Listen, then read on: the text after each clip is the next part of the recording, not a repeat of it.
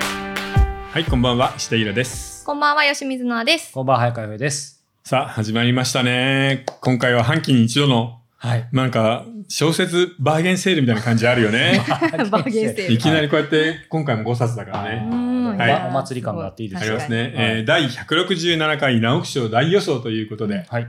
僕は5冊。で、こちらの2人が手分けして5冊を読んで、はい。さあ、次は誰を取るのかというのを予想しようと思います。はい。はいで、前回はね、あの、初めて外したんだよね。そうですね。うん。まあ、そうな大んだ人し的にはね、あの、あい相坂さんを。そうそう、押してたので、、はいい。や、僕も相坂さん、今でも正直言うと、いや、相坂さんでよかったよなっていうふうに思ってるんだけどね。まあうね、ん先日もこの著者の声にも出ていただいて、うん今47番部って言ってましたよ。おお、すごいまあね。これ流れこれひょっとしたら50万部ぐらいいってるかもしれないですけど。そういえば、新ウルトラマンももう50億いくらしいしね。へそうーか。いや、すごいよね。はうんいそういう意味では今年いろいろヒット作出てるっちゃ出てる。そうだねそうですよね今年は出てるんじゃうない、うんうんうんでも、これが今のところ小説ではナンバーワンだね。そうですようね。ん、あのー同志少女が。同志少女的う読んでんいやちなみに読んでみてどうでした前回と比べて今回はどいや、面白かったです。う面白かっなんたか前回よりいいって言わ言われちゃうとあちなみにちょっと前回本をはい。どれを、えっと、僕は、うん、スタッフロール、スタッフロールえー夜に星を放つ、うえー爆弾です。五さんね。はい五さんうんはい。でそして私はマーさんはえー女人受験と、うんえー締め殺しの木の2冊を読みました。なんかもう、はいなかなかヘビーな2冊選んだよね。そうなんですよ。諸事情でね。はいちょっとねそうなんですはい。で、今回はですね、あ頭のイントロの部分では、それぞれの本をさっと紹介して、うん著者の話なんかもしつつ、あの、いいところをはい。行こうと思います。はいで、後半はね、ちょっと、ね、リミッターを外して、はい。これはちょっとないんじゃないのっていう のを、まあ本音ではいね。ちゃんと上げていくっていうことになりますんで、はいはいえーよろしくお願いしはいお願まいす。します。はい。さあ、じゃあちょっと行ってみますかね。はい。はい、えー、167回直木賞候補、今回5冊なんだけど、こうしてみると、えっ、とね、この川崎さんとうん永井さんが初めて。あーそうだった。うん、で、あの、うん久保さん、呉さん、深みどりさんが3回目っていうことで、なので、初回は多分あんまり最近あんまないんで、結構3回目のあたりから来るんじゃないかっていうのは、これはあの、内容とか関係なく、うん読みとしてはあるかなと。なるほどはい。。で、で、ちなみに、えーじゃあ、最初からいきますね。あいうえお順です。締め殺しの木。うんこれタイトルすごいよねう。ん、これ正怖直い言って僕このタイトルで長編書けない わ。えー小学館で、えー作者は、えー川崎明子さん。で、川崎さんはなんかあの、北海道の人で、うん北海道のその三浦綾子賞とかあ、ーそういう割とあの、文学っぽい方の賞はいくつかもらってるんだよね。うん大藪賞も確か取ってるのかな。うんで、今年齢は43歳。で、えー候補としては初です。うんこれがね、もうね、本当に現代にこんな話はとってもないよなっていう、えーあの、おしんです。うん、なるほど。もう地獄のおしん。女の子が地獄の地獄のようにこき使われうる。ん奴隷のように働かされるっていうのが前半。酪農辛い辛い酪ですね農家でそうそう働かせで、後半は、あの、その女の人の息子が主人公になるんだけど、これもなんかね、家のために働けみたいな感じなんだよね。酪農の後を継げととか言われる。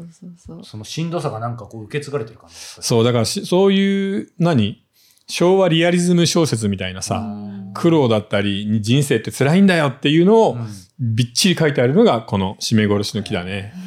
すごいよね、このタイトル。救いがあんまりない内容の小説でしたよね。そうだね。救いははっきり言って一切なかったね。 そう、ん悲しい感じの。うん。はい。ドーンとくるっていう。だまからあでなもんそかれ、で一本ちゃんと通ってるってことですね。そうだね。なんかズドンとくる重さがある。うんそういうのって最近小説ってあんまないじゃない。なるほどうんうん。そして、えー次がですね、夜に星を放つ。うんこのタイトルの落差見て、締め殺しの木から夜に星を放つ、リリカルセンチメンタルに来てるよね。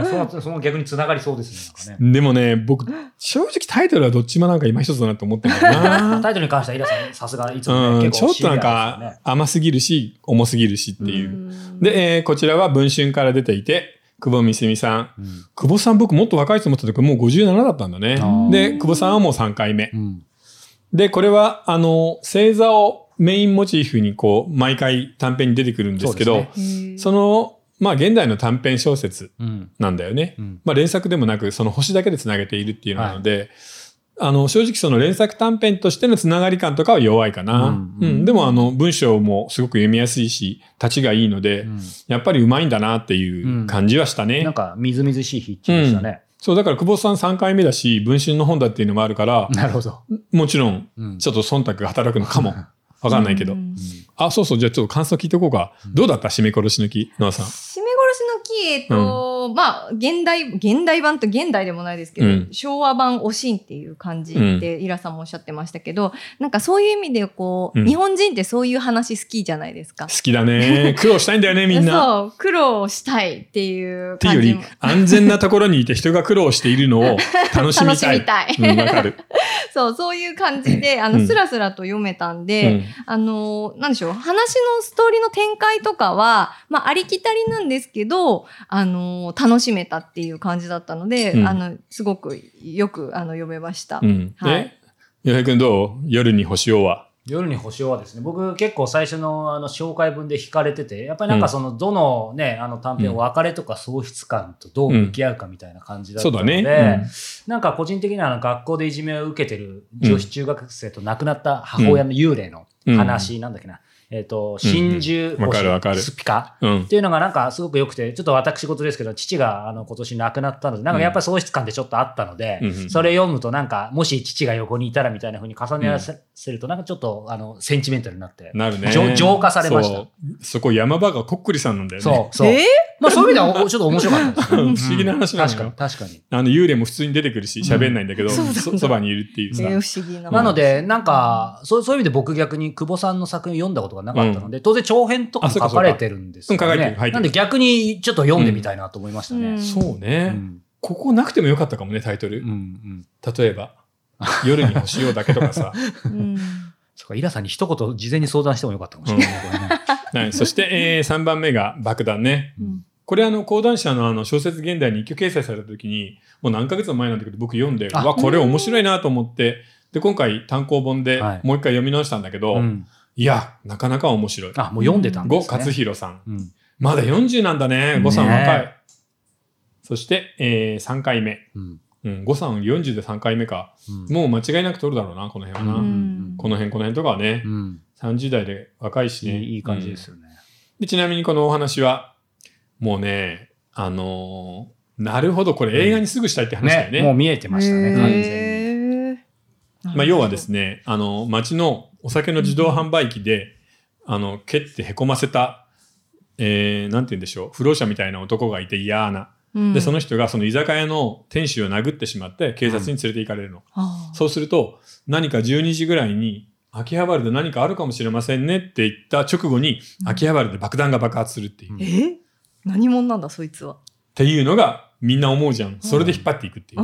おーえー連続爆弾事件で引っ張っていうく。んその、うんえー不老者のような男の名前が鈴木多吾作っていう偽名なんだけど、鈴木この鈴木多吾作がすごいの。すごい名前だすごいな。あのー僕ここではっきり言っておきますけど、うんハンニバル・レクター博士、あー羊たちの沈黙の。うんそれと、えー千と千尋の顔なし。うん悪役として、レクターか顔なしぐらいすごいのが鈴木多吾作だから、えすごーうん かなりレベル高いですね。レベル高いよ。うんあのみんな、なもあのネットとか見ていてヤフコメあるじゃないですか、うんヤフコメでもこいつ本当に嫌なやつだけど賢いなっていうコメントあるじゃ ないいますね。こんな意地悪なやつそそのうちへどっかもっといいこと使えるうみたそいうな。そうそれをぎゅーっと結晶化させたのあがー鈴木多吾作ですサ、ゴ作もじゃあ賢いんだ。名前もすごい。えーそして次が「えー女人受験はい。」中高ですね中高、うん女中人高受の新験で者すね。読み方が難しい。永井紗耶子さん、45歳でこの人も初だってううんんでこれ、はあの歴史ものですね、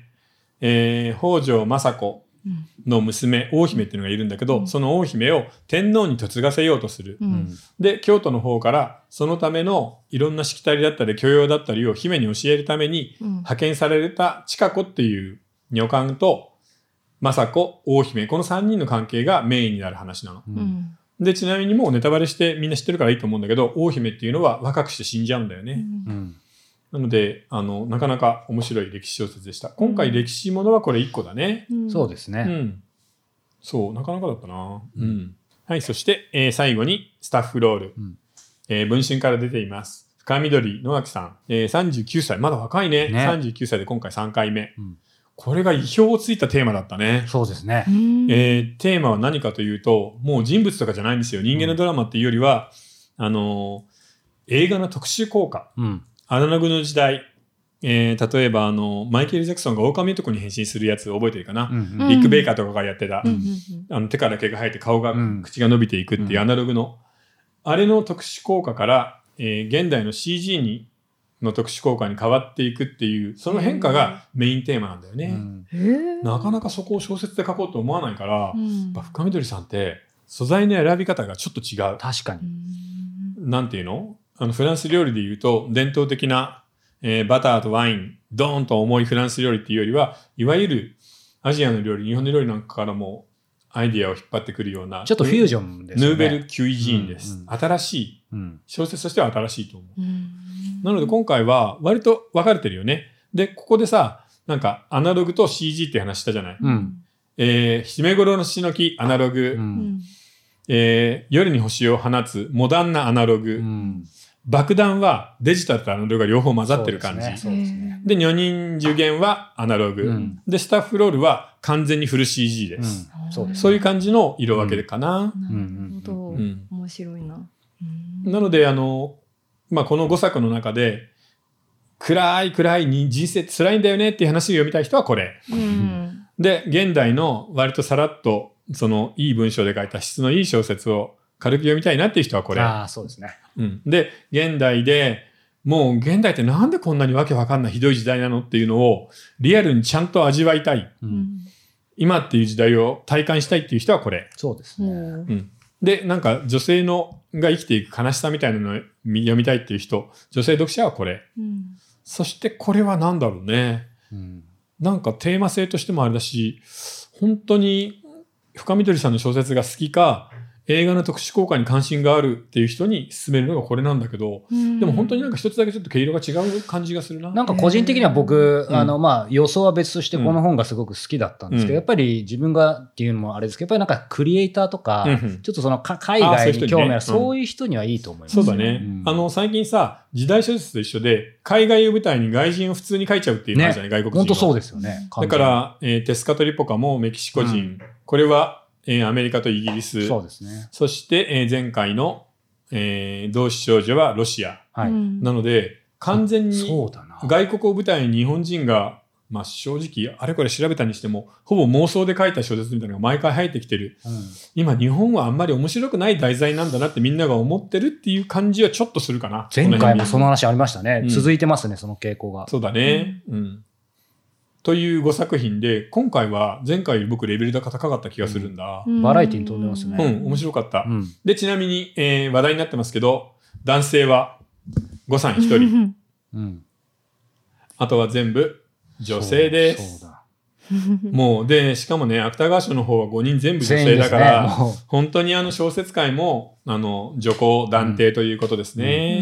うんいいですね意識したわけじゃなくて、勝じゃな手いにじゃないこうじゃないったってことですかうん、そうもう毎月毎月一冊ずつ残してこうやって選んでいくので、ううんんあーへえ、面白い。でもなかなかちょっと裏が見える感じもあるよね、うん文春がちゃんと2冊入って て、うん、ああ、本当だ。うん、小学館、講談社、中高。そうね、ううんんこれ文春が入らないってことはやっぱりないんですよね候補作文春が今まで1冊も入らなかったってことは僕の記憶ではないかな、うんもちろんたまにあると思うけど、まあまあまあでもね、うん主催してるしそれはまあうね、んうんうんうんそうという5冊ですね、はでい僕まあ一通り読んだんだけど、まあ、今回はでも読むの全然苦痛にならなかったな、そううんどれも面白かった、うんううんんうんということではいはい、じゃあここで、えー感想質は問いいきましょうか。はい。えーまずじゃあお便りからいきたいと思います。はいえー新刊の金領区を発売日にゲットしました。おおありがとうえー私事で恐縮ですが、そうです7ね 月に、すねえー資格試験を控えており、落ち着かない日々を過ごしています。